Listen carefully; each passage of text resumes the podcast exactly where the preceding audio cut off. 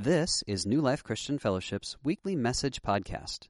You can find us online at newlifepetaluma.org. And now, this week's message. Good morning, friends. I'm so excited to share with you this morning.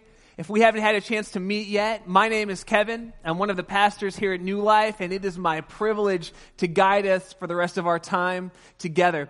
It is a great day today. We've got so much happening. It's a good day to be excited, and there are a few things you're going to want to grab to get you ready for everything we have today. They're both found inside of your program. So go ahead and grab your program. Pull out this card that says start here. Everyone's going to want to put their name on this, and if you're a guest with us, your email address on this, because today we are unveiling our fall life groups, which is very exciting. You're going to want to clap about that. I'll tell you why in a second. Go ahead. Wow, I am overwhelmed by your excitement. Okay, I'll tell you why to be excited, and then you can try that again.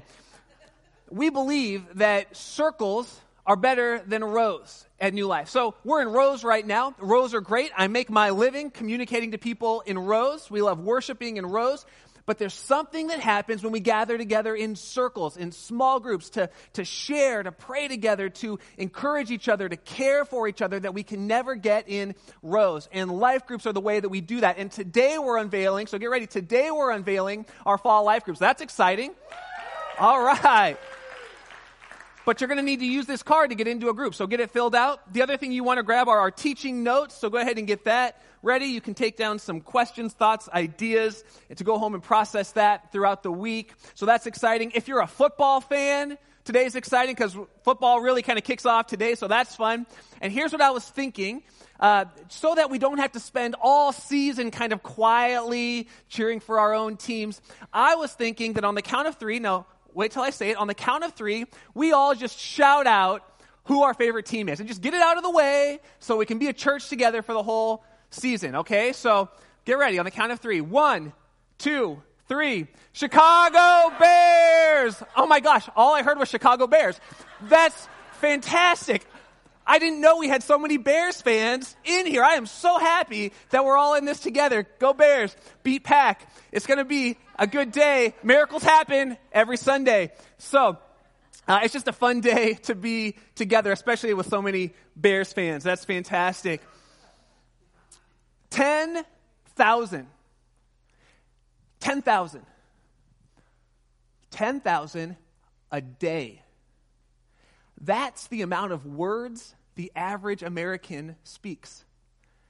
10,000 words a day. When you multiply that by 318.9 million people in the United States, do you know how many words that is? Neither do I. but it's a lot of words. 10,000 words a day.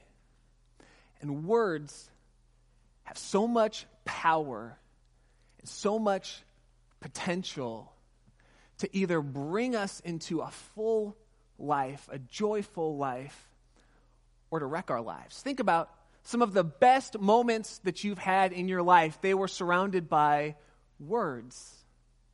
Will you marry me? It's a boy. It's a girl. We're pregnant.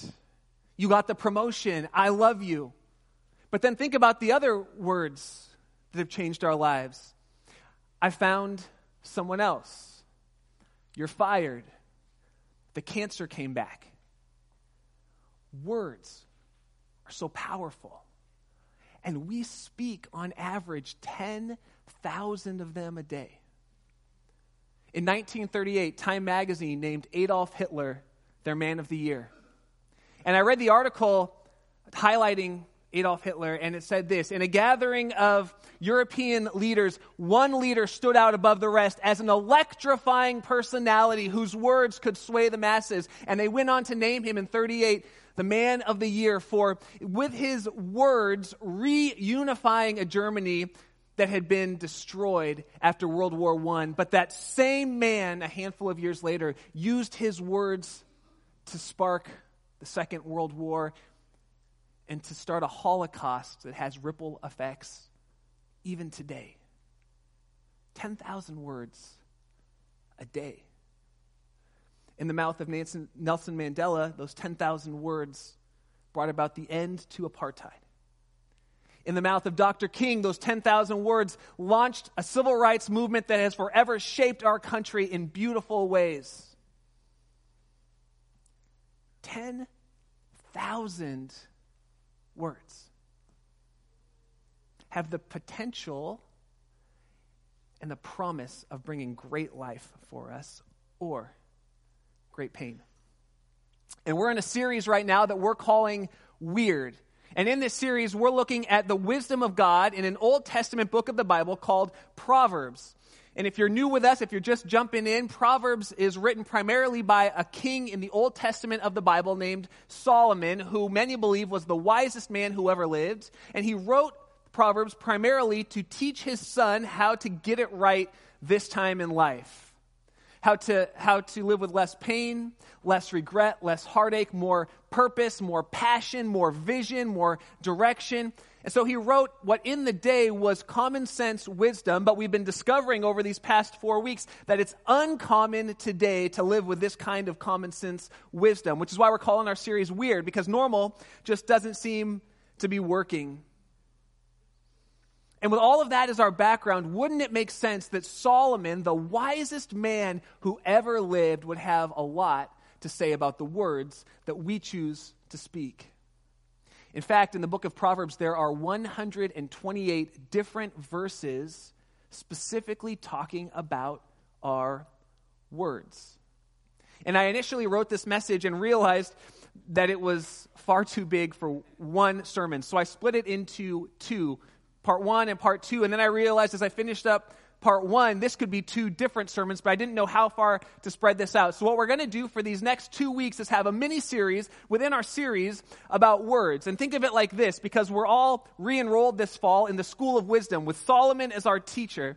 Think about this as this week being Words 101. It's the basic foundation, and next week being Words 201. This is where the stuff really gets good, where we start to really continue to think deeply about the use of our words. But in this survey course on the book of Proverbs, as we're gaining the wisdom from Solomon, we find out that Solomon gives us four ways to get weird with our words. And we're going to talk about the first two today. But as we do, let me just ask you, have you, have you ever said something and the minute that word came out, you just wished you could, you could suck it back in? Yeah. If you're saying no, you're lying, and we're going to talk about that in a minute. So just get ready to repent we all have. We all, 10,000 words a day. We have all said things, and we just wish the minute it went out that we could take it back, but we can't take it back. The best we can do at that point is damage control, and we say to ourselves, next time I'm not going to say it, next time I'm not going to say it, next time I'm not going to say it, but what if we could get it right this time? See, that leads us to our first main point for today. Solomon says if you want to get it right this time, you need to let your words be few. Proverbs chapter 10, verse 19 says this Sin is not ended by multiplying our words, but the prudent hold their tongues. Have you ever been in a heated conversation with a, a, a supervisor, a coworker, a housemate, a friend, your spouse, your boyfriend, girlfriend? and the conversation keeps going. And the more you talk, the deeper your hole gets. Have you ever been in one of those conversations? And while you're saying it, you're thinking to yourself, I just keep talking and it just keeps getting worse. How do I, how do I get out of this conversation? And we try to talk ourselves out and we just dig straight through. That's why he says, listen, multiplying your words doesn't always make it better. Sometimes you just need to be quiet how about this? Proverbs 21, verse 23. Those who guard their mouths and guard their tongues keep themselves from calamity. Have you ever had something just go totally sideways? It feels like your world is falling apart because of something that you said that you didn't think they'd ever find out about, that just seemed like it was right in the moment. He says, Those who guard their mouths keep themselves from calamity. Here's one of my favorites Proverbs 17 28. Even fools are thought wise if they keep silent, And they're thought discerning if they hold their tongues. I want to talk to the single guys in here for a minute. The next time you go to a party, do you want to seem like the smartest person in the room? Do you want to seem like you're a deep thinker? Here's the best advice I could give you, single guys just shut up. Just shut up. Just go to the party and don't say anything. Just stand in the circle. First, grow out some facial hair. Then stand in a circle and just nod, and rub your chin. Hmm, yeah. I guarantee every girl there is going to think, wow, he's so deep. He's so mysterious. I wonder what he's thinking. And you're just thinking, I'm so glad I went to church. My pastor said to shut up. Have you ever noticed when you're in a group discussion and there's one person who just kind of sits back and listens and takes all the information in? When that one person speaks, maybe five, ten minutes into the discussion, did you ever notice that everybody kind of leans in to know what they're going to say? Because their silence makes them appear wise. There are two types of people in the world there are people who are quick to speak and people who are slow to speak. Which one do you think I am?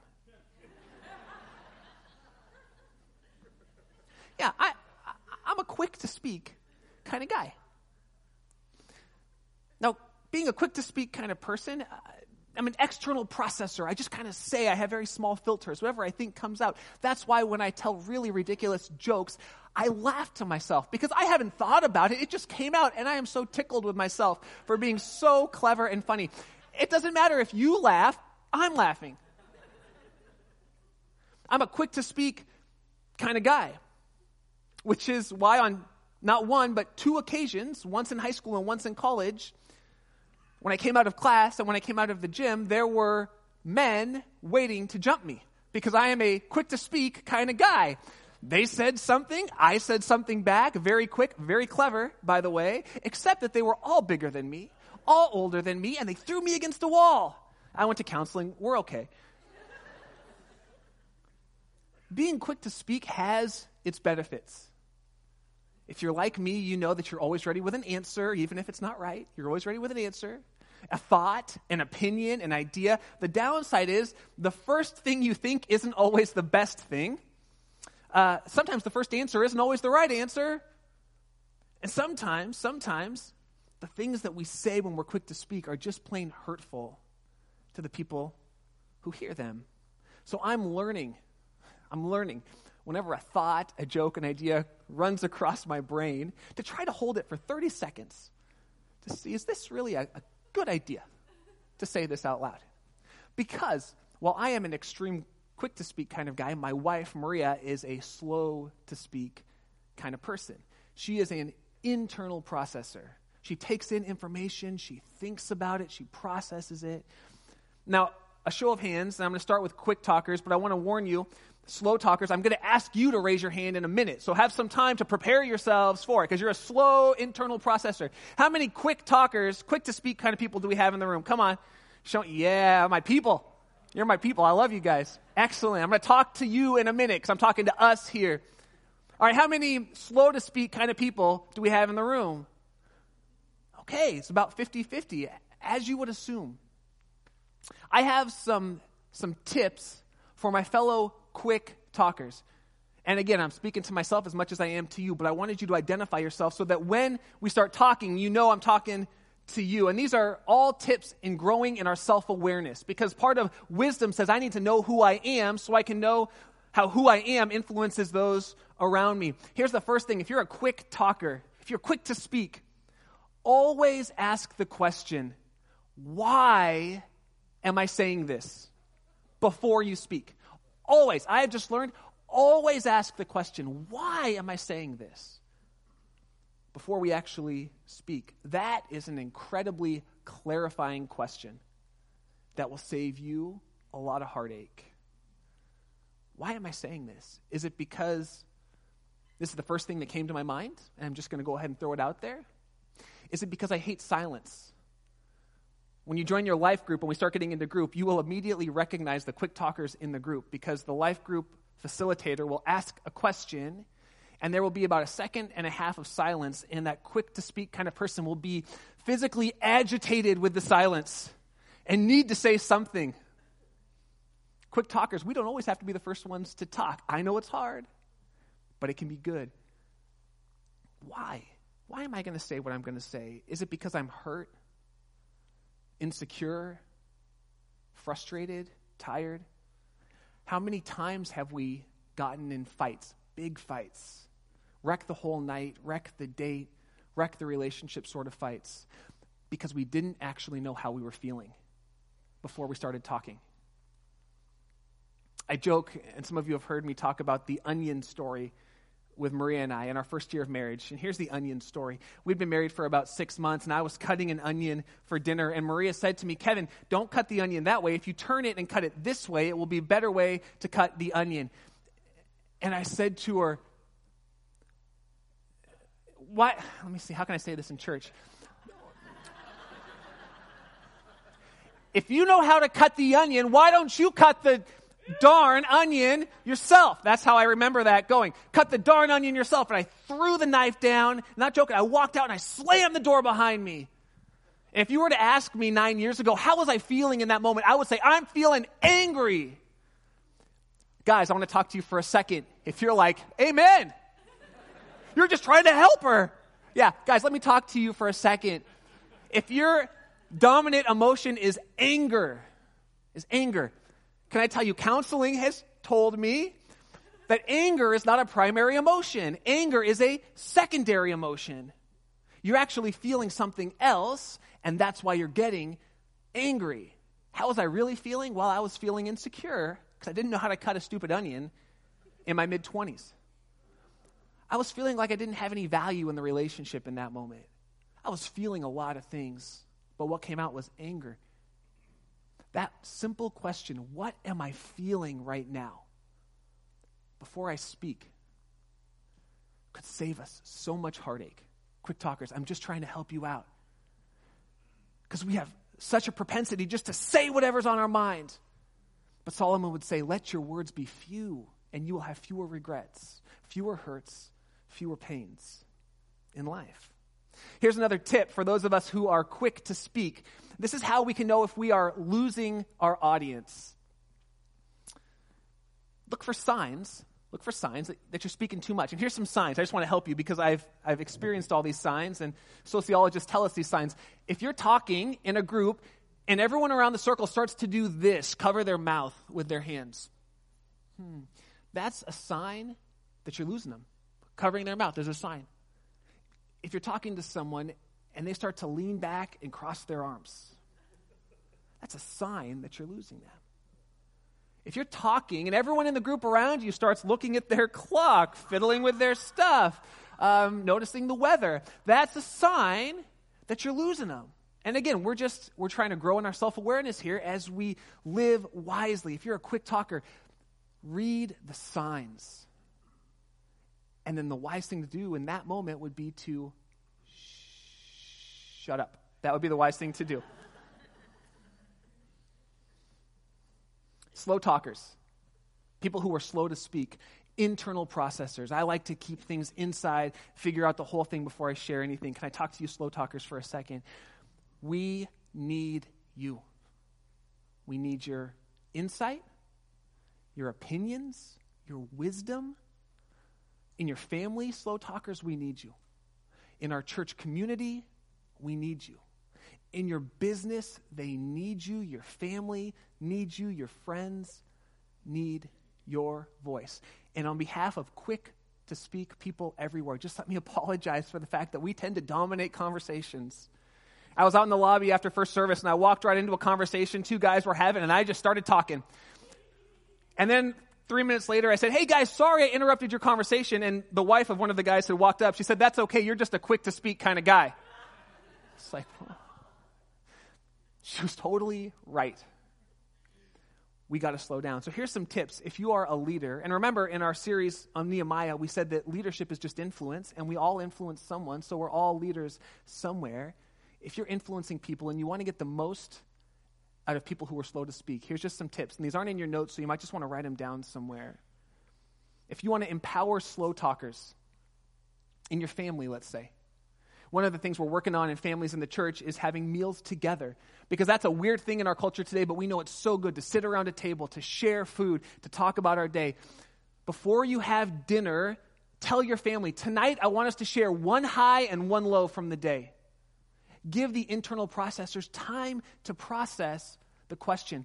I think a lot of times we get around the table, we say, How was your day? Give me a high and a low. And then the, like, our kids don't say anything, and we assume they're just being difficult, but it could be that they're internal processors, and they don't actually know the answer to that question right now. And so they're thinking and trying to pull up the day and trying to figure out what really was my high, what really was my low, how'd the day go? And we think they're just being obstinate, but they're not. They're just trying to think. Or maybe, maybe they're, I don't know, a teenage girl. I don't know. There's lots of options, but one could be, one could be. It's just a joke. Or boy, or boy. Thank you. I'm a quick talker. Shut up. Shut up. It could be that they just don't know. Give them some time. If you lead a company or an organization and you want to have a group discussion, send the agenda out early. Don't bring slow to speak people into a discussion and immediately make them share all their opinions and thoughts in a brainstorming dialogue. It will never work. You'll never get the best out of them. Can I get an amen from a slow talker? Give them the agenda early. Find one of your slow to speak people in the hallway and say, hey, later on today, we're going to have a conversation about this, and I really want your opinion. Can you think about what you want to share? It will benefit you, it will benefit your business, it will benefit our families, it will benefit our small groups if we can get the information out early. That's why when it comes to our life groups, we're going to have the life group discussion questions on your teaching notes the Sunday before we actually go into the message. So those of us who are internal processors have time to think about the questions that we're going to dig into. Let my words be few. Oh boy, the wisdom in that is so powerful. And the next one is let my words be true.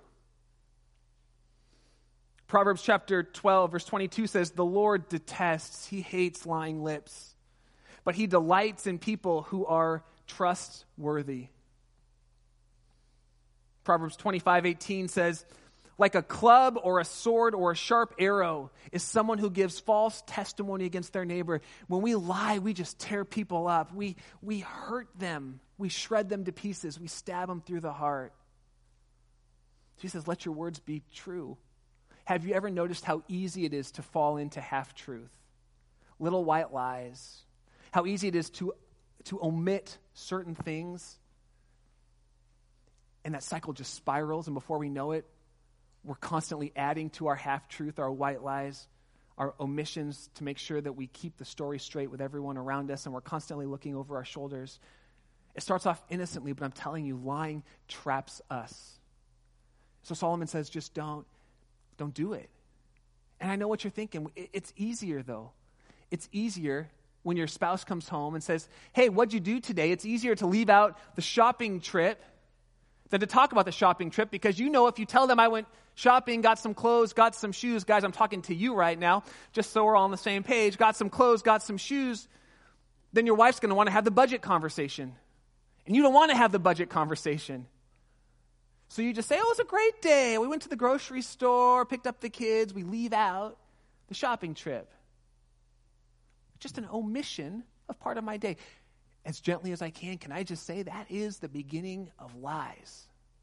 And once it sneaks in, boy, it just grows and grows and grows. Most of the time, we lie because we're terrified about what other people will think of us. So we try to protect ourselves.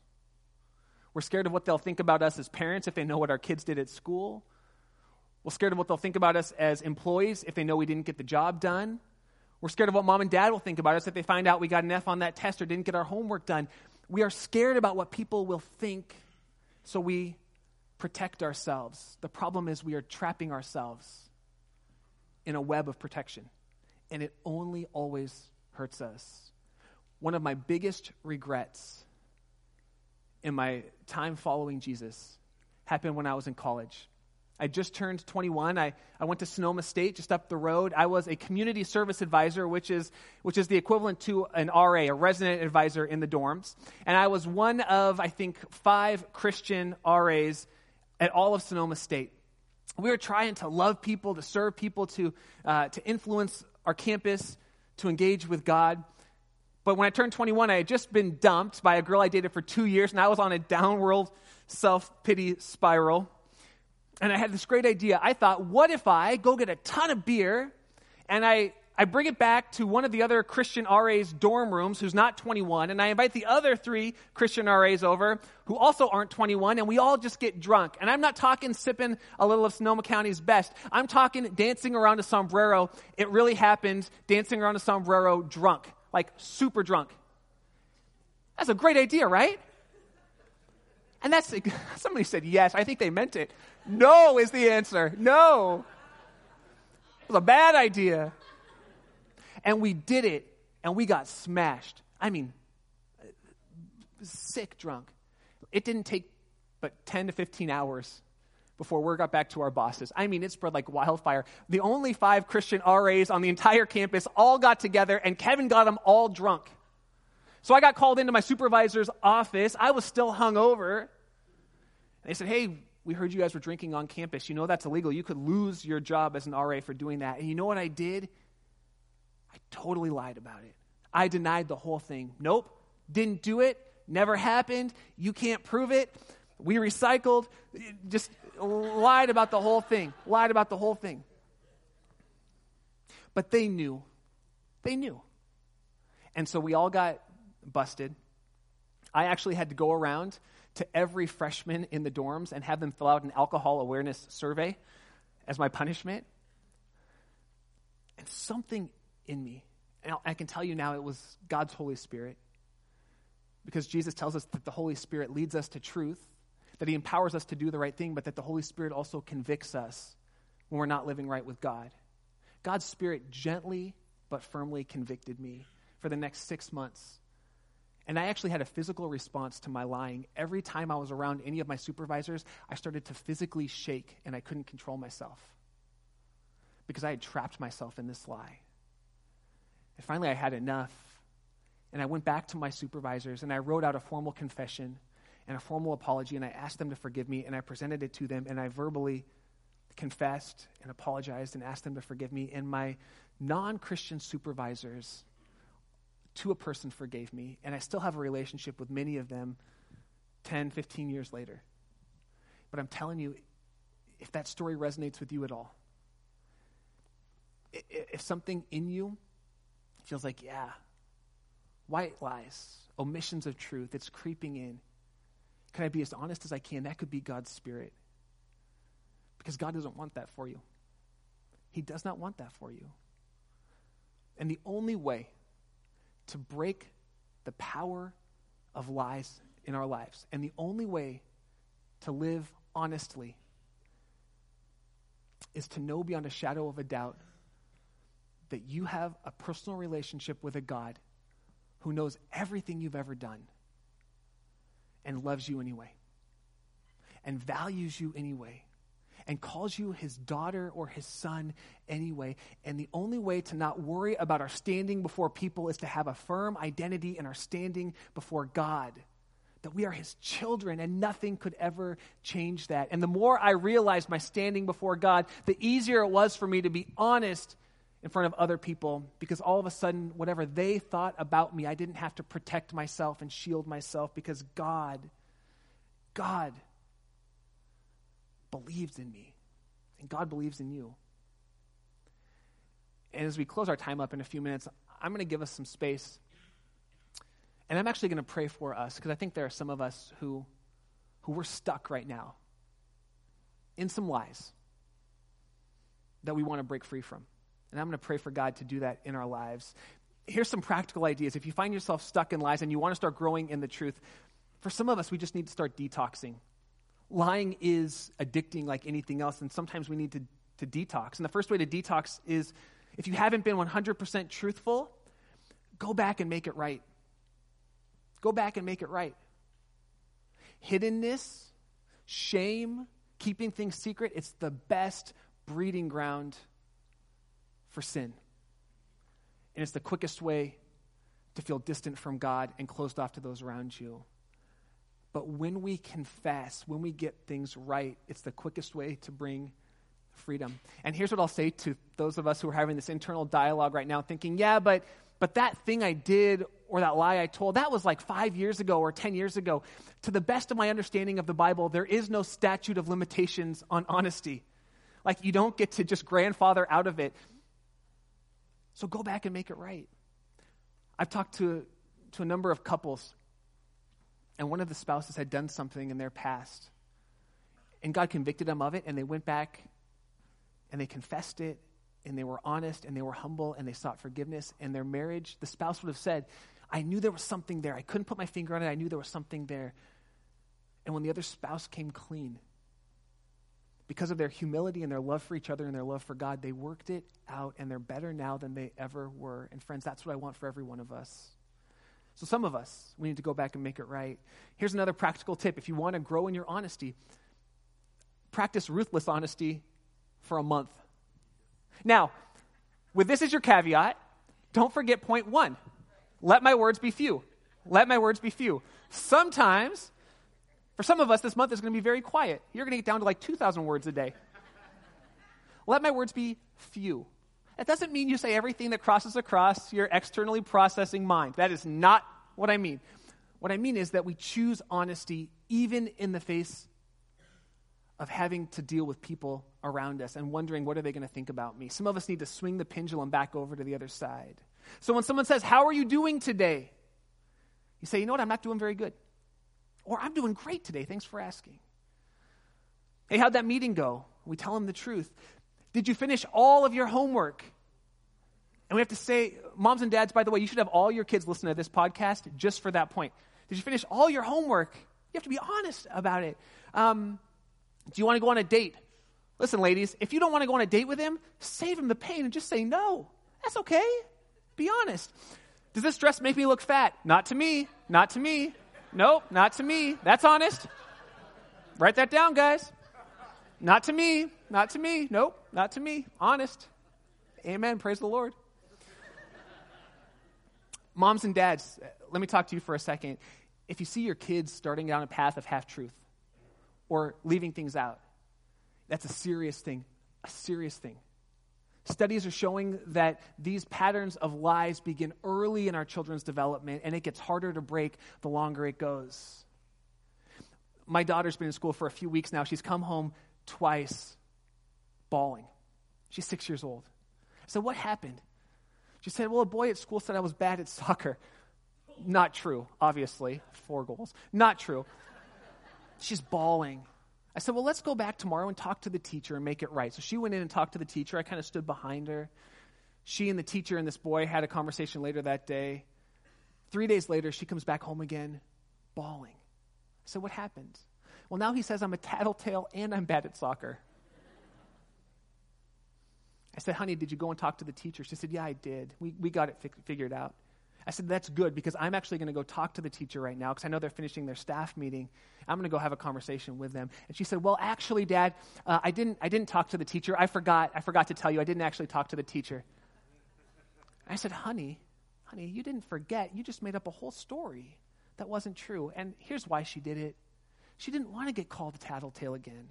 She didn't want to get picked on by this bully again. She was afraid of what this person would think about her. So she told a lie. That's how it starts, innocently.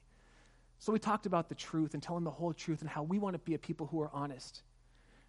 If we see our kids going down these patterns, I'm not saying we, we, we, we beat the fear of the Lord into them.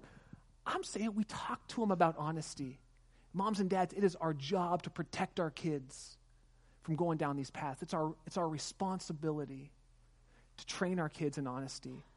Because we all want friends who are honest, a spouse who's honest, employees who are honest. We all want to be honest people.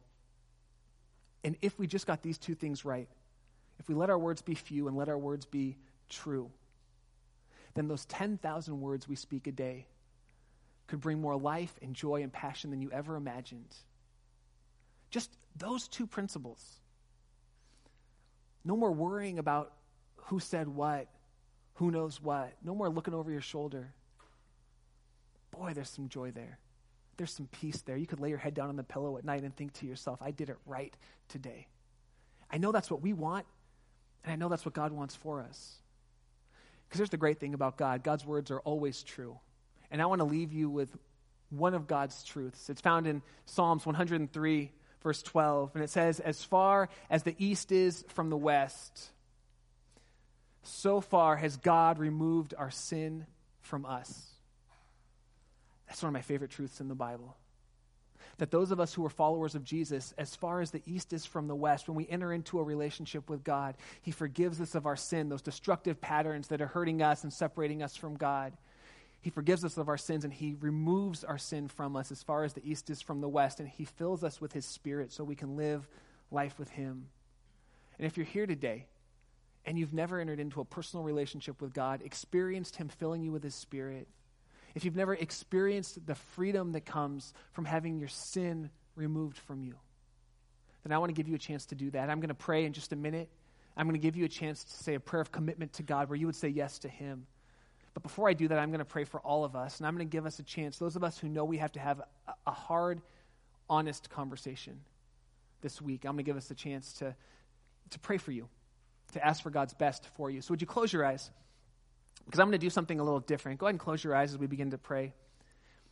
And I know this is a bit of a risk, but I'm going to ask you if God's Spirit has been gently but firmly showing you that there's someone you have to go back to and be honest and ask for forgiveness and restore that relationship.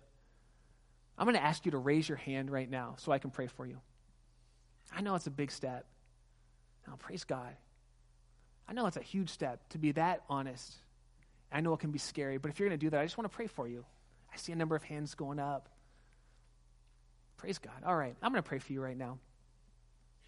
Holy Spirit, I would ask that you would be true to who you are, that you would give my, my friends in this room the courage and the humility and the clarity to be able to go back into a conversation and make things right and be honest and to ask for forgiveness. And I'm praying, God, that you would be working in that other person's life as well so that humbly they could come together and restore a relationship that's been broken and build a relationship on a foundation of trust. God, would these conversations lead to more freedom and more joy than they ever thought possible? I'm asking that in Jesus' name. And as we continue to pray, if you're here and you're ready to commit your life to God, you can repeat these simple words after me. Just say, Lord Jesus, I believe that you love me and that you gave your life to pay the penalty for my sin. And I want to have a relationship with you. So, would you come into my life? Would you forgive me of my sin? Would you fill me with your Holy Spirit? Would you show me what it looks like to walk with you every day from this day forward, even as I walk into eternity? I pray in Jesus' name. Amen. Amen. And if you made either of those decisions today, I want you to know these are good decisions that will lead you to freedom. And I'm so excited for the work God's doing in your lives right now. We hope you enjoyed this week's message. You can find more information about New Life, including contact information, at newlifepetaluma.org. Thanks for listening.